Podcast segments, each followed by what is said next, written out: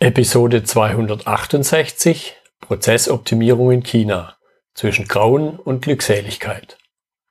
KSN2Go. Herzlich willkommen zu dem Podcast für Lean-Interessierte, die in ihren Organisationen die kontinuierliche Verbesserung der Geschäftsprozesse und Abläufe anstreben, um Nutzen zu steigern, Ressourcenverbrauch zu reduzieren und damit Freiräume für echte Wertschöpfung zu schaffen, für mehr Erfolg durch Kunden- und Mitarbeiterzufriedenheit, höhere Produktivität durch mehr Effektivität und Effizienz an den Maschinen, im Außendienst, in den Büros bis zur Chefetage. Heute habe ich Gerd Burkhardt bei mir im Podcastgespräch. Er ist langjähriger Interimsmanager in China. Hallo, Herr Burkhardt. Guten Tag, Herr Müller. Ja, bei Ihnen glaube ich eher eher schon etwas später, aber das soll ja nicht das, das Thema sein. Ich habe schon ein kurzes Stichwort zu Ihnen gesagt, aber stellen Sie sich gerne noch mal in zwei, drei Sätzen vor, was Sie nach China zum Beispiel verschlagen hat. Ja, was mich gerade nach China verschlagen hat, sind zwei Dinge, die üblichen, die, äh, der Beruf, also die Karriere und die Liebe. Ich war in Deutschland äh, im Vertrieb von einem Maschinenbauer angestellt und hatte dann von Deutschland aus äh, Länder wie China bereist, Südostasien, Südafrika, Middle East, etc. Und hatte dort auf meiner ersten Reise schon äh, meine jetzige Frau kennengelernt in Beijing. Und dann 2003 hatte mein damaliger Arbeitgeber sich entschieden, eine Tochterfirma hier in China zu gründen.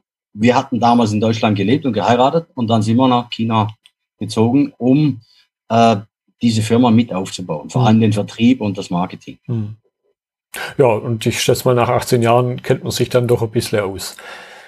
Ja, ich denke, äh, vor allem, weil ich mit einer Chinesin verheiratet bin, das bringt ungemein viel. Das ist ein, auch eine Art Joint Venture, 24 mhm. Stunden, 24-7, wenn man das so will. Äh, da kann man eigentlich dem Erfolg fast nicht aus dem Wege gehen. Und natürlich dadurch, dass ich seit äh, 2006 als Interimsmanager tätig bin, in verschiedensten Branchen, in mhm. verschiedenen Städten, äh, Landesteilen, für verschiedenste Firmen, auch für, für amerikanische, italienische, nicht nur deutsche. Äh, da lernt man dann schon äh, vieles, ne, was Land und Leute betrifft, Kultur und natürlich, äh, was das Business betrifft. Hm, ja. Ja, ja, und, und das ist ja im Grunde das, das Kernthema heute. Vielleicht ein bisschen flapsiger Titel, aber ich glaube trotzdem mit, mit einem wichtigen Hintergrund. Und vielleicht so zum Einstieg, weil wir uns ja auch auf das Thema Lean und Co. konzentrieren. Was ist so in Ihrer Wahrnehmung wenn es welche gibt, was sind grundlegende, nennen wir es mal, kulturelle Unterschiede zwischen Deutschland und China, die dann eben auf Lean und Co., auf Prozesse, Optimierung Einfluss ausüben?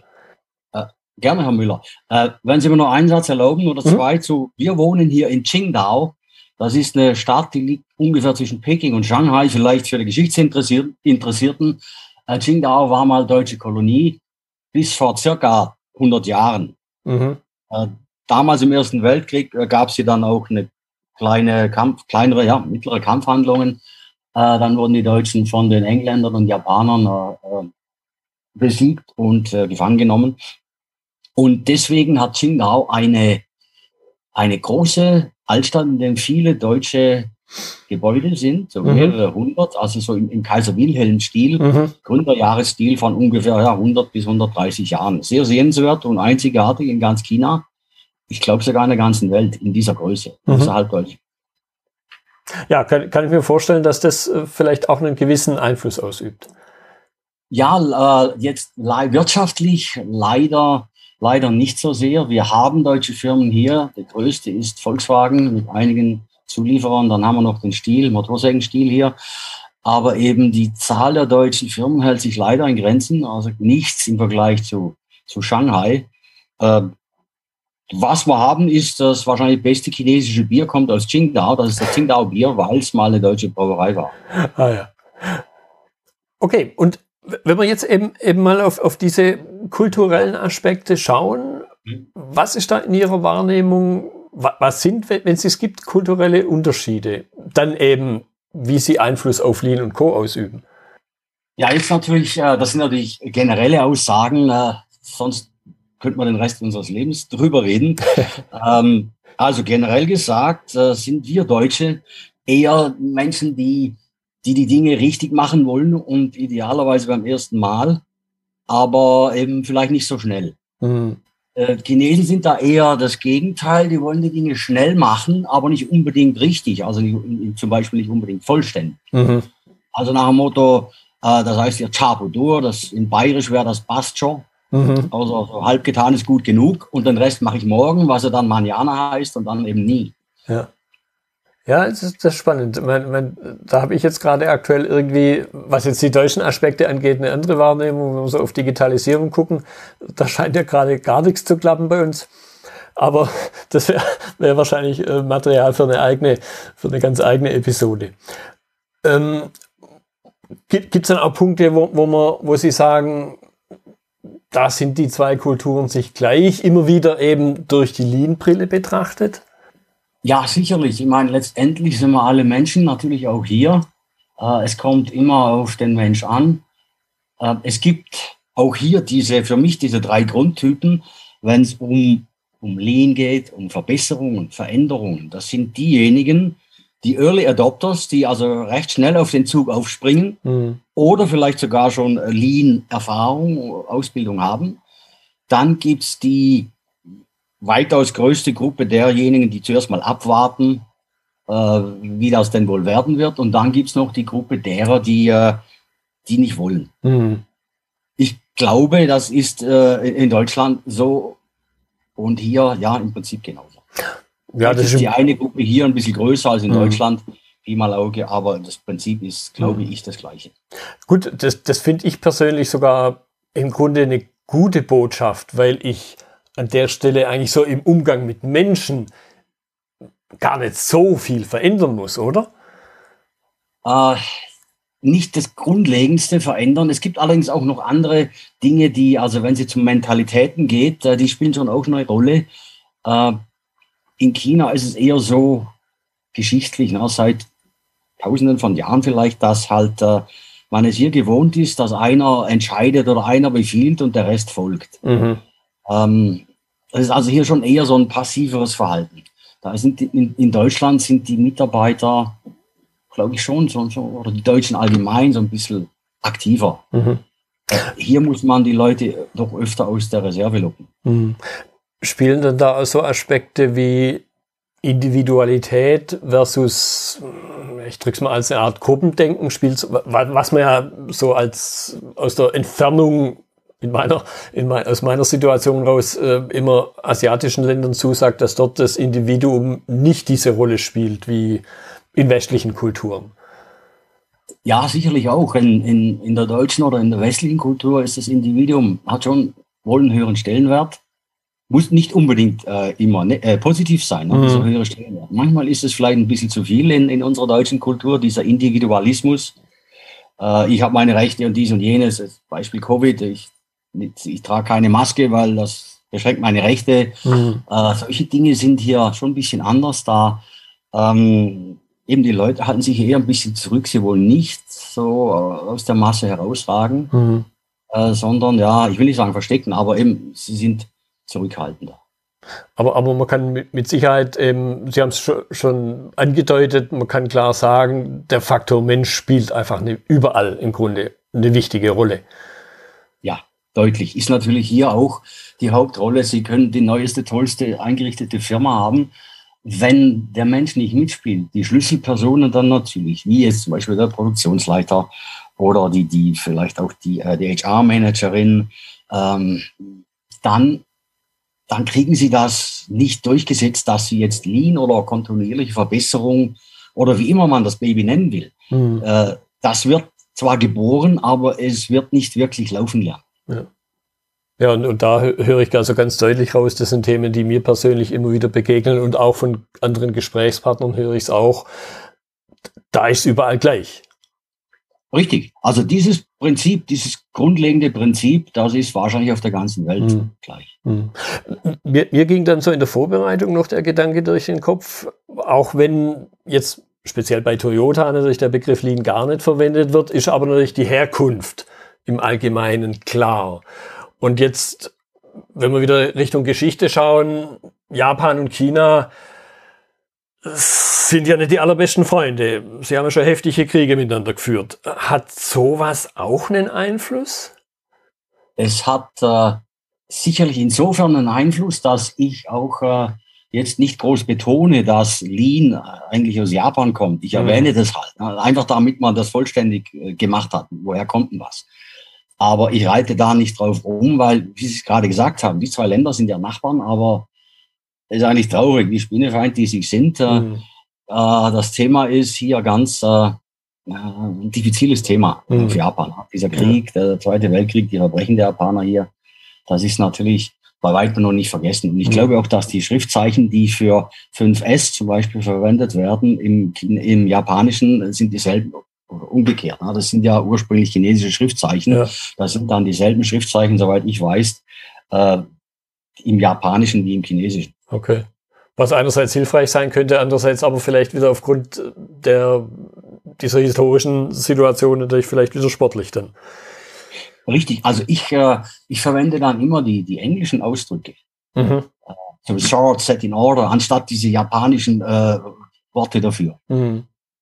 Ja gut, das ist durchaus ja auch hier in Deutschland ein Thema mehr so unter diesem, ich nenne es mal fast globalgalaktischen, bleib mir fort mit, mit irgendwelchen Dingen, die ja nicht von uns kommen und dann vielleicht eben von der anderen Seite der Weltkugel funktioniert bei uns nicht. Und da, da hat eine, eine Kollegin, Deutsch-Amerikanerin, hat ja da sich das ein bisschen zu eigen gemacht und, und definiert äh, das Thema Lean auf gut Deutsch.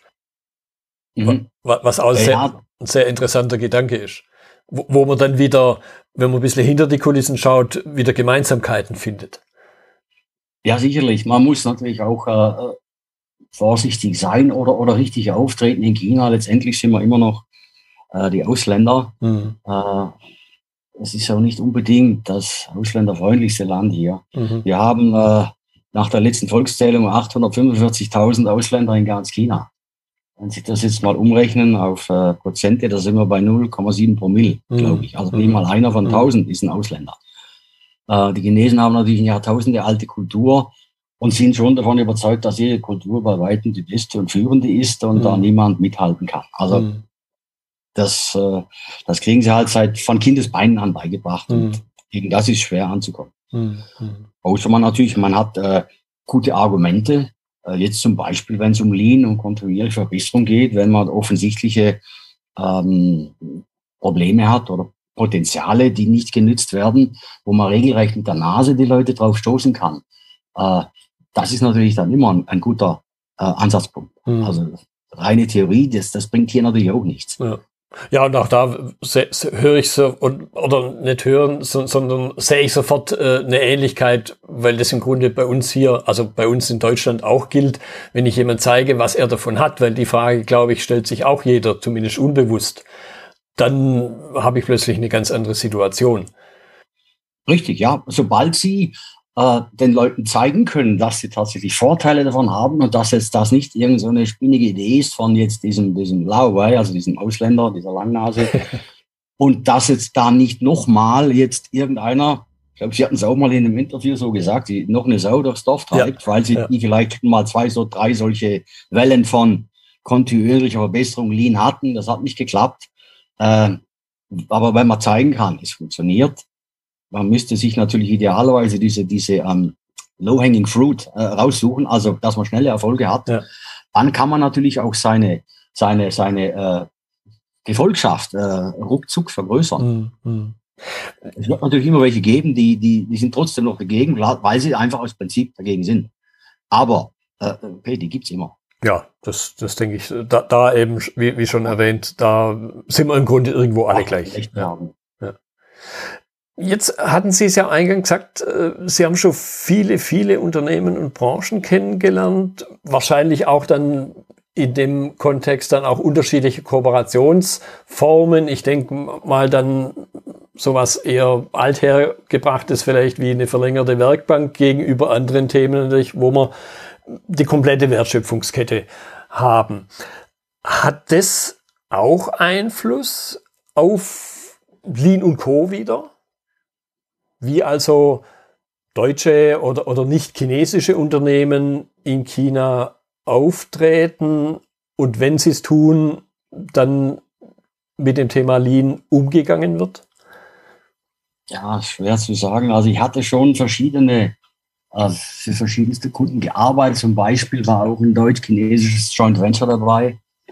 Äh, da ist die Atmosphäre dann schon in der Firma anders, weil es halt eben doch eher eine chinesische als eine deutsche Firma ist. Ich hatte für amerikanische Firmen gearbeitet, italienische. Äh, da sind die Mentalitäten dann äh, auch von den, von den Ausländern, ne? von den Zentralen oder den Bestimmenden, dem Chef, ja. äh, und auch wieder ein, bisschen, ein bisschen anders. Und die äh, im Chinesischen, die, äh, die Art und Weise, wie hier Geschäfte gemacht werden, sind natürlich auch äh, schon auch deutlich anders jetzt als in Deutschland. Da geht also viel mehr über so persönliche äh, Beziehungen. Mhm. Äh, und wie sich das dann im Alltag auch zum Beispiel bei Lean auswirkt, das sind so viele Kleinigkeiten, mag sich jetzt äh, abgedroschen anhören, aber es stimmt ganz einfach. Wenn Sie hier äh, den Mitarbeitern, nennen wir es mal den Produktionsmanager, einfach mal äh, immer wieder mal mit ein bisschen private Worte mit ihm wechseln und ihn vor allem nach seiner Familie und nach seinem Kind fragen, mhm. da sind die, die Leute überglücklich. Mhm. Äh, so eine Beziehung herstellen ist natürlich hier noch wichtiger und den Teamgeist schaffen äh, ist wohl auch schwieriger hier als in Deutschland, denn es, der Teamgeist ist eben nicht so in der Kultur vorhanden. Da ist jeder eher für sich alleine oder die Familie zählt noch alles und der Rest eben nicht mehr viel und das ist dann eher äh, Konkurrenz hier untereinander. Mhm. mhm. Okay, ah, ist auch, auch, wieder spannend, weil da hätte ich jetzt spontan gesagt, mit, mit diesem stärkeren Kollektivgedanken, ja, tritt, tritt dann die, die Abgrenzung vielleicht eher in den Hintergrund. Aber das, was Sie, was Sie sagen, kann ich mir definitiv nicht vorstellen. Und ich glaube auch da wieder, die, dieser Punkt, eine, eine gewisse persönliche Beziehung zu schaffen, ist, glaube ich, in vielen Fällen hilfreich. Natürlich, also dieser Kollektivgedanke, der auf den ersten Blick schon, wenn Sie äh, wenn man China nicht, nicht so wirklich kennt, äh, sieht das schon eher wie so ein Kollektiv aus. Liegt mhm. vielleicht daran, dass ja die Leute hier, ähm, sehen Sie, es gibt jetzt wenig Blonde zum Beispiel oder Leute mit Sommerspross. Ne? Mhm. Wie ich meine, das ist schon ja. irgendwie kollektiv. Ähm, aber es fängt schon auf dem, auf dem Gehweg an. Ja. Ich meine, da hört das Kollektiv dann schon ganz schnell auf, weil es sind immer so viele Leute unterwegs, dann wird gedrängelt und geschoben und so weiter. Dann ist mit dem Kollektiv äh, nicht, nicht mehr äh, ganz schnell mhm. vorbei. Mhm. Was natürlich äh, im Kollektiv auch wieder stimmt, wenn sie den, die richtige Person äh, sich, sich krallen können, äh, der schon so, so ein Leader ist in der Firma an sich, vielleicht nicht nur aus seiner Position heraus, sondern auch als Persönlichkeit. Und wenn sie den dann gewinnen können für ihr Vorhaben, dann, dann sieht es schon richtig gut aus. Ja. Das, das heißt, da höre ich dann auch raus, was ja durchaus im, im, im Grunde eben, zumindest hier, ich sage immer lokal, in, in, in Deutschland, so diese sogenannten grauen Eminenzen, die gar keine formale Führungsrolle haben und, und trotzdem hört man auf die. Das heißt, auch sowas scheint es in China zu geben. Ja, selbstverständlich. Und hier ist es halt oft so, dass die Dinge hier im Vergleich zu Deutschland äh, relativ undurchsichtig sind. Also mit, mit vielen Dingen ist das so. Das, die, die Politik ist hier, die Gesetzgebung oder was tatsächlich abläuft oder ob diese Firma, die Ihnen da was anbietet, ob es die tatsächlich rechtlich überhaupt gibt, ob das wirklich ein Hersteller ist oder bloß ein Trader. Also solche Dinge. Und wer hat wirklich was zu sagen in einer, in einer Firma oder in irgendeiner sozialen Gruppe? das ist oft hier recht schwierig auszufinden. Mhm. Ja, da können es geht natürlich deutlich heraus, wenn er ganz klar ist, irgendein Parteichef oder Parteiführer, dann, dann ist das Thema natürlich schnell, mhm. schnell erledigt. Mhm. Ja, aber nicht, nicht jeder trägt es wie, wie ein Zepter vor sich her, möglicherweise. Nee, nee das, das natürlich nicht. Also man braucht, äh, man braucht schon seine Zeit. Also ich äh, habe für mich so eine, so eine Daumenregel aufgestellt, die heißt, dass man ungefähr drei Jahre braucht, bis man anfängt zu verstehen, wie Land und Leute, wie die Leute ticken, wie das Land funktioniert. Mhm. Also in einem Jahr ist da nicht viel getan. Und nach drei Jahren fangen sie erst an, langsam an zu verstehen. Dann brauche ich noch mal ein paar Jährchen, mhm. bis sie das eine oder andere auch noch halbwegs äh, begriffen haben. Mhm. Jetzt, jetzt ging mir auch noch der Gedanke durch den Kopf, bei Lean und Co. spielt ja die, diese Kundenorientierung eine wichtige Rolle. Und da jetzt das, das ein bisschen weiter gedacht im, im Sinne von chinesische Kooperationspartner, chinesische Zweigniederlassungen, hat dann da diese Kunden-Lieferanten-Beziehung eine andere Form von Einfluss? Ja, die Kunden-Lieferanten-Beziehung ist hier meiner Erfahrung nach deutlich anders als in Deutschland.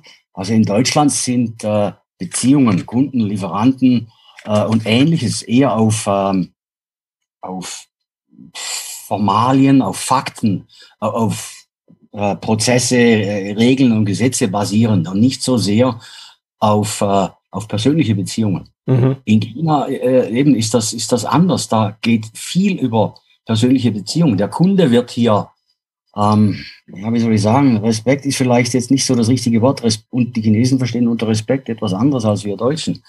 Aber der Kunde ist hier schon so, so, so eine Art Kaiser. Mhm. Also da wird da umworben mit dem Kunden gehen, man, geht man hier oft, oft äh, natürlich zum Abendessen, aber dann auch noch mehr, zum Karaoke, mhm. äh, zum Trinken und vielleicht noch mehr. Ähm, also die Beziehung ist, ist richtig, die ist schon ganz anders. Da könnte ich mir jetzt vorstellen, weil Sie es vorhin auch sagten, äh, Italien, könnte ich mir vorstellen, gibt es da vielleicht sogar mehr Ähnlichkeiten. Da habe ich jetzt ge gewisse Beziehungen dazu. Ja, also ich, äh, interessant, dass Sie es ansprechen. Ich finde die, die Mentalität der Italiener und der Chinesen die ist sich in vielen Dingen deutlich ändrer, äh, ähnlicher als, mhm. als die der Deutschen und der Chinesen. Ja, ja. ja ich, ich hatte mal, das, das schweift jetzt vielleicht ein bisschen ab, aber ich fand es sehr treffend in, in einer in einer Fernsehsendung im Grunde über, Deu über die Beziehung Deutschland-Italien wurde eine Aussage gemacht, die Deutschen lieben die Italiener, aber sie achten sie nicht. Die Italiener achten die Deutschen, aber sie lieben sich nicht. Das fand ich eine sehr, sehr treffende Beschreibung. Sehr einfache, aber sehr treffende Beschreibung. Ja, wir haben recht. Also, das trifft zu. Aus meiner Sicht ja auch. Ja. Äh, das ist passend. Ja, sehr, sehr, sehr spannend. Ähm, jetzt ist, Sie haben es auch schon gesagt, äh, italienisch, äh, nicht italienisch, chinesische Kultur hat Jahrtausende im Grunde, eine Jahrtausende alte Geschichte und wird auch so wahrgenommen. Verändern sich jetzt und, und andererseits, glaube ich, verändert sich das Selbstverständnis chinesischer Unternehmen auf dem Weltmarkt und jetzt aktuell finde ich besonders stark verändert. Was, man, Sie sind jetzt ja auch schon fast 20 Jahre dort. Wie hat sich das dort verändert? Und, und welchen Einfluss übt es gegebenenfalls auch aus? Es hat sich äh, meiner Erfahrung nach in den letzten 18 Jahren hat sich das deutlich geändert. Äh, China hat Jahrtausende lange Kultur, darauf sind sie sehr, sehr stolz hier. Sie sind zutiefst davon überzeugt, dass das die führende Kultur der Welt ist und dass sie jetzt da wieder da sind, wo sie eigentlich schon immer waren und wo sie hingehören, an, äh, nämlich an die Spitze. Mhm. Ähm, ähm, wenn wir jetzt mal Firmen wie Huawei uns angucken, ähm, oder auch so Alibabas und diese, diese Giganten, äh, die sind natürlich, äh, zum Teil sind die wirklich Weltmarktführer. Äh, nach Huawei zum Beispiel in Telekom-Ausrüstung äh, und dann Xiaomi und, äh, äh, und andere. Huawei Handys ja noch, also Handyhersteller sind ja auch mhm. äh, zusammengenommen, die, ist China führend. Also da sind sie tatsächlich äh, ganz vorne und zum Teil auch Weltmarktführer. Zu Recht sind sie da natürlich auch stolz drauf. Dann gibt es natürlich andere Bereiche, eigentlich fast alle, wo China enormst aufgeholt hat, warum auch immer. Äh, und dementsprechend selbstbewusster treten sicherlich die Chinesen an sich und die, die, die Regierung hier auf. Das Ganze wird aber leider natürlich auch befeuert durch äh, Propaganda, durch äh, extreme Gleichschaltung, durch massivste Zensur mhm. und durch immer mehr Nationalismus. Mhm. Äh, sehen Sie ja, man liest ja immer wieder in der Zeitung, äh, China tritt immer aggressiver auf gegenüber dem Rest der Welt, ja nicht nur USA. Äh, und das, das kommt natürlich nicht von ungefähr. Wenn Sie sich das Land angucken, 1,4 Milliarden Menschen, fast 10 Millionen Quadratkilometer groß. Ich glaube, das GDP ist so 18 Bill, überlegen, Bill, Billionen US-Dollar äh, und, und, und. Also es ist natürlich schon eine, eine enorme Wirtschaftsmacht und militärisch wird China ja auch immer stärker. Hm, hm. Ja, weil, weil Sie das Stichwort Huawei nannten, also sprich Telekom-Sektor, das ist der Sektor, wo ich ursprünglich herkomme und ich war 2005 in Shanghai und wir hatten da mit Huawei, haben wir bestimmte Dinge, ich möchte mal sagen, ausgelotet. in unserer Wahrnehmung waren sie damals noch recht am Anfang. Und wenn ich zurückblicke, sind wir damals mit einer gewissen Arroganz aufgetreten. Jetzt weniger den, den Chinesen gegenüber, sondern mehr in unserem eigenen Selbstverständnis, wo man ja heute jetzt 15, 16 Jahre später sagen muss, um es mal krass auszudrücken, wir haben den Schuss nicht gehört damals. Und, und da habe ich so das Gefühl, zum Beispiel im Automobilkontext könnte uns vielleicht was Ähnliches drohen. Äh, könnte, ja, denn äh, im, im Verbrennungsmotor, also im Bereich Verbrennungsmotor, diese, äh, dieser Teil der Autoindustrie hatten es die Chinesen ja viermal Auge 30 Jahre erfolglos versucht, auch nur ein einziges international konkurrenzfähiges Auto auf die Räder zu stellen, dass man mhm. also nicht nur nach einem billigen Preis verkaufen kann. Obwohl ja hier die Firmen äh, gezwungen wurden, Joint Ventures einzugehen, die Autohersteller, aber auch das hat nichts genützt. Bei den Elektroautos könnte das anders sein. Ähm, wissen tun wir es noch nicht. Es gibt ja auch den einen oder anderen Hersteller, der jetzt anfängt, in Europa oder und oder in den USA äh, die Elektroautos zu verkaufen. Ähm, ich bin gespannt, wie sich das, wie sich das äh, auswirken wird und wie die sich verkaufen werden. Äh, Elektroautos sind nun mal technisch sehr viel einfacher. Die haben halt einfach keinen Verbrennungsmotor. Da ist es mhm. egal, wie der deutsche ist, weil man ihn ja gar nicht mehr dann braucht. Äh, allerdings spielen da sicherlich auch noch andere Dinge eine Rolle, warum sich ein Deutscher jetzt äh, so ein elektrisches äh, chinesisches Auto kauft oder nicht. Jetzt mal abgesehen vom Preis. Äh, Marke. Das sind ja keine Marken. Also mhm. müssen da Chinesen auch noch sehr dran arbeiten. Es nützt ja nichts, wenn man die größte äh, E-Auto-Industrie hat und die meisten Batterien baut, aber die Marken sind da zum Teil, da kann man sie gar nicht richtig aussprechen. Äh, und sie haben auch noch kein Vertriebsnetz, kein Händlernetz oder halt äh, fangen erst an damit. Und wie ist denn, denn mit der Zuverlässigkeit? Ich meine, auch ein E-Auto kann mal stehen bleiben. Ist ja nicht ja. so, dass da nichts kaputt geht. Ja. Und äh, ich habe so den Eindruck, das wissen Sie aber wahrscheinlich besser als ich, dass man halt in Deutschland doch immer kritischer auf China guckt und auch auf chinesische Produkte. Weil sie halt aus China kommen. Ja, gut, aber auch, da ziehe ich... der politischen mhm. Situation jetzt nicht so sehr wegen der Qualität. Mhm. Ja, das mit Sicherheit auch, aber auch da ziehe ich halt mal gewisse Parallelen, ohne dass ich jetzt selber dabei gewesen bin, aber man kann es, glaube ich, noch recht gut nachlesen, ja, wie es mit japanischen Autos war. In den 50ern gar nichts, in den 60ern so ganz langsam auf dem eigenen Markt, 70er, 80er und, und heute sind sie absol absolute, zumindest wenn ich mal Toyota nehme und die anderen stehen da nicht so viel zurück, absolute Global Player. Richtig, wobei äh, man ähm, auf den ersten Blick und aus der Ferne kann man als, als Laie nicht unterscheiden, ob da jetzt ein Chinese oder, oder ein Japaner daherkommt äh, jetzt über, äh, über, äh, im übertragenen Sinne mhm. gesagt. Also sie sehen gleich aus für jemanden, der sich nicht auskennt. Äh, ich, mir geschieht es auch hin und wieder noch, dass ich da was verwechsel. Aber die Kulturen sind ganz anders. Mhm. Also das, äh, die, man, Japaner sagt mir auch nach, sie hatten früher nur kopiert. Aber sie haben relativ schnell die Kurve gekriegt ja. und haben das dann, den Know-how-Diebstahl und solche Dinge dann so gut wie eingestellt. Und das ist ja hier nicht der Fall, ganz mhm. im Gegenteil. Es geht ja massivst weiter damit. Und äh, wir haben zum Beispiel hier, haben wir einen Bäcker, der ist Japaner, aber da fragen Sie Deutsche und Franzosen zum Beispiel oder Italiener, der macht hervorragendes Brot. Oder eine, ja, eine, ein italienisches Restaurant, das gehört einem Japaner. Mhm. Da sitzen Italiener drin. Also die sind dann wirklich so gut, dass die fast schon besser sind als das Original. Und mhm. die haben dann auch diese, die Japaner jetzt wiederum natürlich ganz generell gesprochen, diese Mentalität, sie wollen es richtig machen. Mhm. 100 Prozent richtig. Eigentlich sogar 110. Die Japaner sind ja fast schon berüchtigt dafür. So die Preußen Asiens. Ich fand die damals, als ich äh, noch in Deutschland arbeitete, hatte ich auch mit, mit Japan zu tun.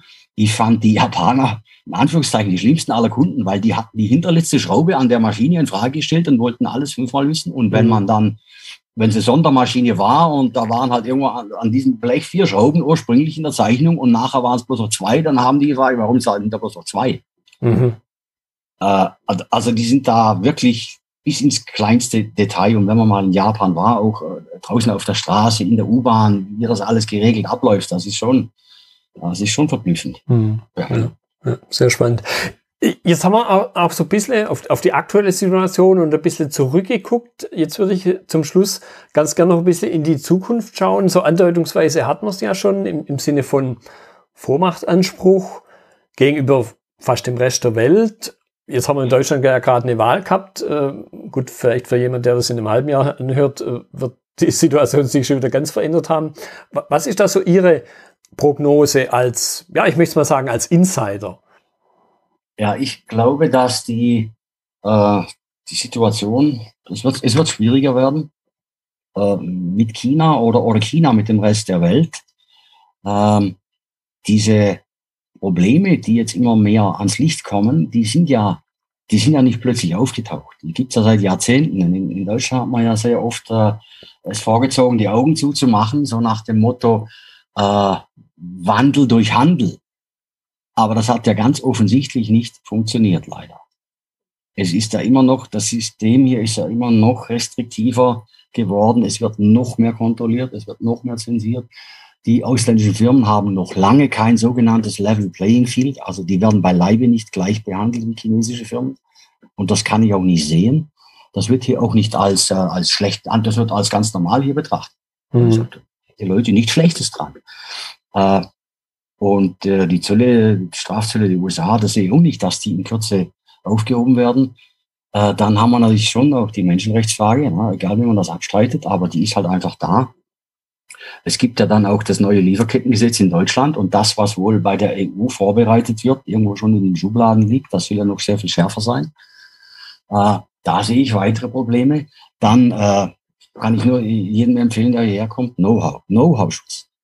Mhm man hat schon so oft gehört, aber es ist einfach so. Das fängt schon beim Firmennamen an, also beim Markennamen. Dann werden hier auch immer mehr ähm, ähm, natürlich Gesetze, Verordnungen erlassen.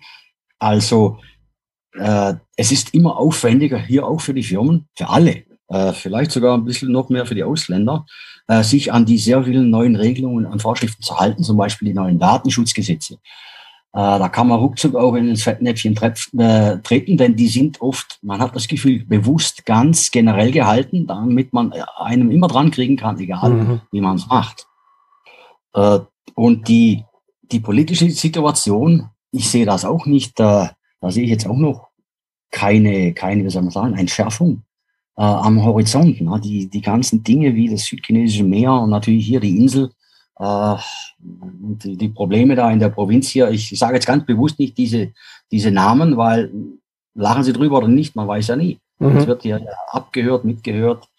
Äh, also diese Probleme gehen ja nicht dadurch weg, dass sie hier weggeleugnet werden und man sie im Ausland äh, auch oft immer noch äh, gerne, man guckt halt in die andere Richtung, weil man China eben braucht zum Geschäft mhm. machen. Mhm.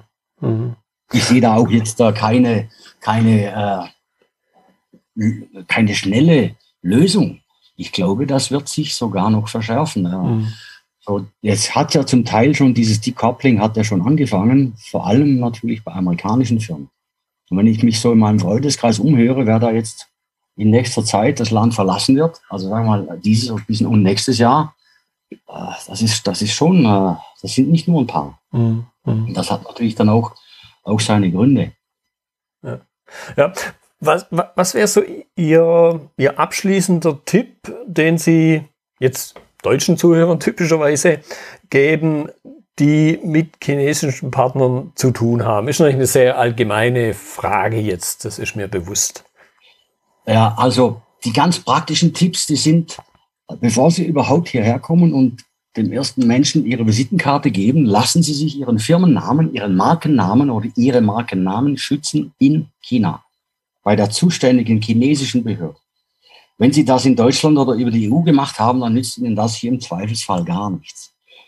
Äh, zum Beispiel schon deswegen, weil Sie dort ja sicherlich nicht einen chinesischen Namen geschützt haben, aber hier in China brauchen Sie auch unbedingt einen chinesischen Namen. Das ist der zweite Tipp. Also holen Sie jemanden, der das kann, der Ihnen einen chinesischen Namen geben kann aus Ihrem Firmennamen. Einer, der sich gut anhört. Äh, und idealerweise sowas transportiert wie Bauma, also BMW, so starkes Pferd oder so heißt das. Mhm. Äh, der weitere Tipp, das ist dann eher schon so fast schon ins Philosophische, egal wie, wie ähnlich äh, die Chinesen uns sehen in Sachen Aussehen, in Sachen Kleidung, Haarschnitt und, und äh, wie hoch die Hochhäuser sind und wie schnell die Schnellzüge sind und wie, wie groß die Flughäfen sind. Die Kultur hier ist ganz anders. Lassen Sie sich da nicht täuschen. Sie ist völlig anders als in Deutschland. Äh, und das wird, ich glaube, das wird am allermeisten unterschätzt. Ja, ich, ich denke, das war, war ein gutes Wort zum Abschluss. Ich glaube, das Unterschätzen ist im Grunde immer, egal ob ich jetzt über Berlin rede oder irgendwas anderes, das ist immer die größte Gefahr. Mhm. Richtig, unterschätzen. Allerdings, äh, was auch äh, ja, immer wieder passiert ist, dass man überschätzt. Das ist natürlich genauso schlecht. Also wenn man hier oder die Leute hier sich ihr, ihr Land so überschätzen oder wenn man selber als Außenstehender China überschätzt, äh, das passiert ja auch ganz schnell. Also mhm. hier wird natürlich auch nur äh, mit, mit Wasser gekocht äh, und das heiße Wasser wurde hier nicht, nicht erfunden. Es brennt, es brennt eher oft noch an. Also weder überschätzen noch unterschätzen. Ein gesund, Im Grunde ein gesunder Realismus. Gesunder Menschenverstand ja. und im Zweifel wirklich auch äh, äh, leider, ne, also äh, sehr kritisch die Dinge sehen, nach dem Motto Vertrauen, ja, aber Kontrolle auf jeden Fall. Gut, prima. Herr Burkhardt, ich danke Ihnen für die Zeit, für die mal etwas ganz anderen Einblicke, tiefen Einblicke in ein absolut spannendes Thema. Ja, ich danke Ihnen für die Gelegenheit, für dieses Interview, Herr Müller. Das war die heutige Episode im Gespräch mit Gerd Burkhardt zum Thema Prozessoptimierung in China zwischen Grauen und Glückseligkeit. Notizen und Links zur Episode finden Sie auf meiner Website unter dem Stichwort 268. Wenn Ihnen die Folge gefallen hat, freue ich mich über Ihre Bewertung bei iTunes. Sie geben damit auch anderen Linieninteressierten die Chance, den Podcast zu entdecken. Ich bin Götz Müller und das war KSN2Go. Vielen Dank fürs Zuhören und Ihr Interesse. Ich wünsche Ihnen eine gute Zeit bis zur nächsten Episode und denken Sie immer daran, bei allem, was Sie tun oder lassen, das Leben ist viel zu kurz, um es mit Verschwendung zu verbringen.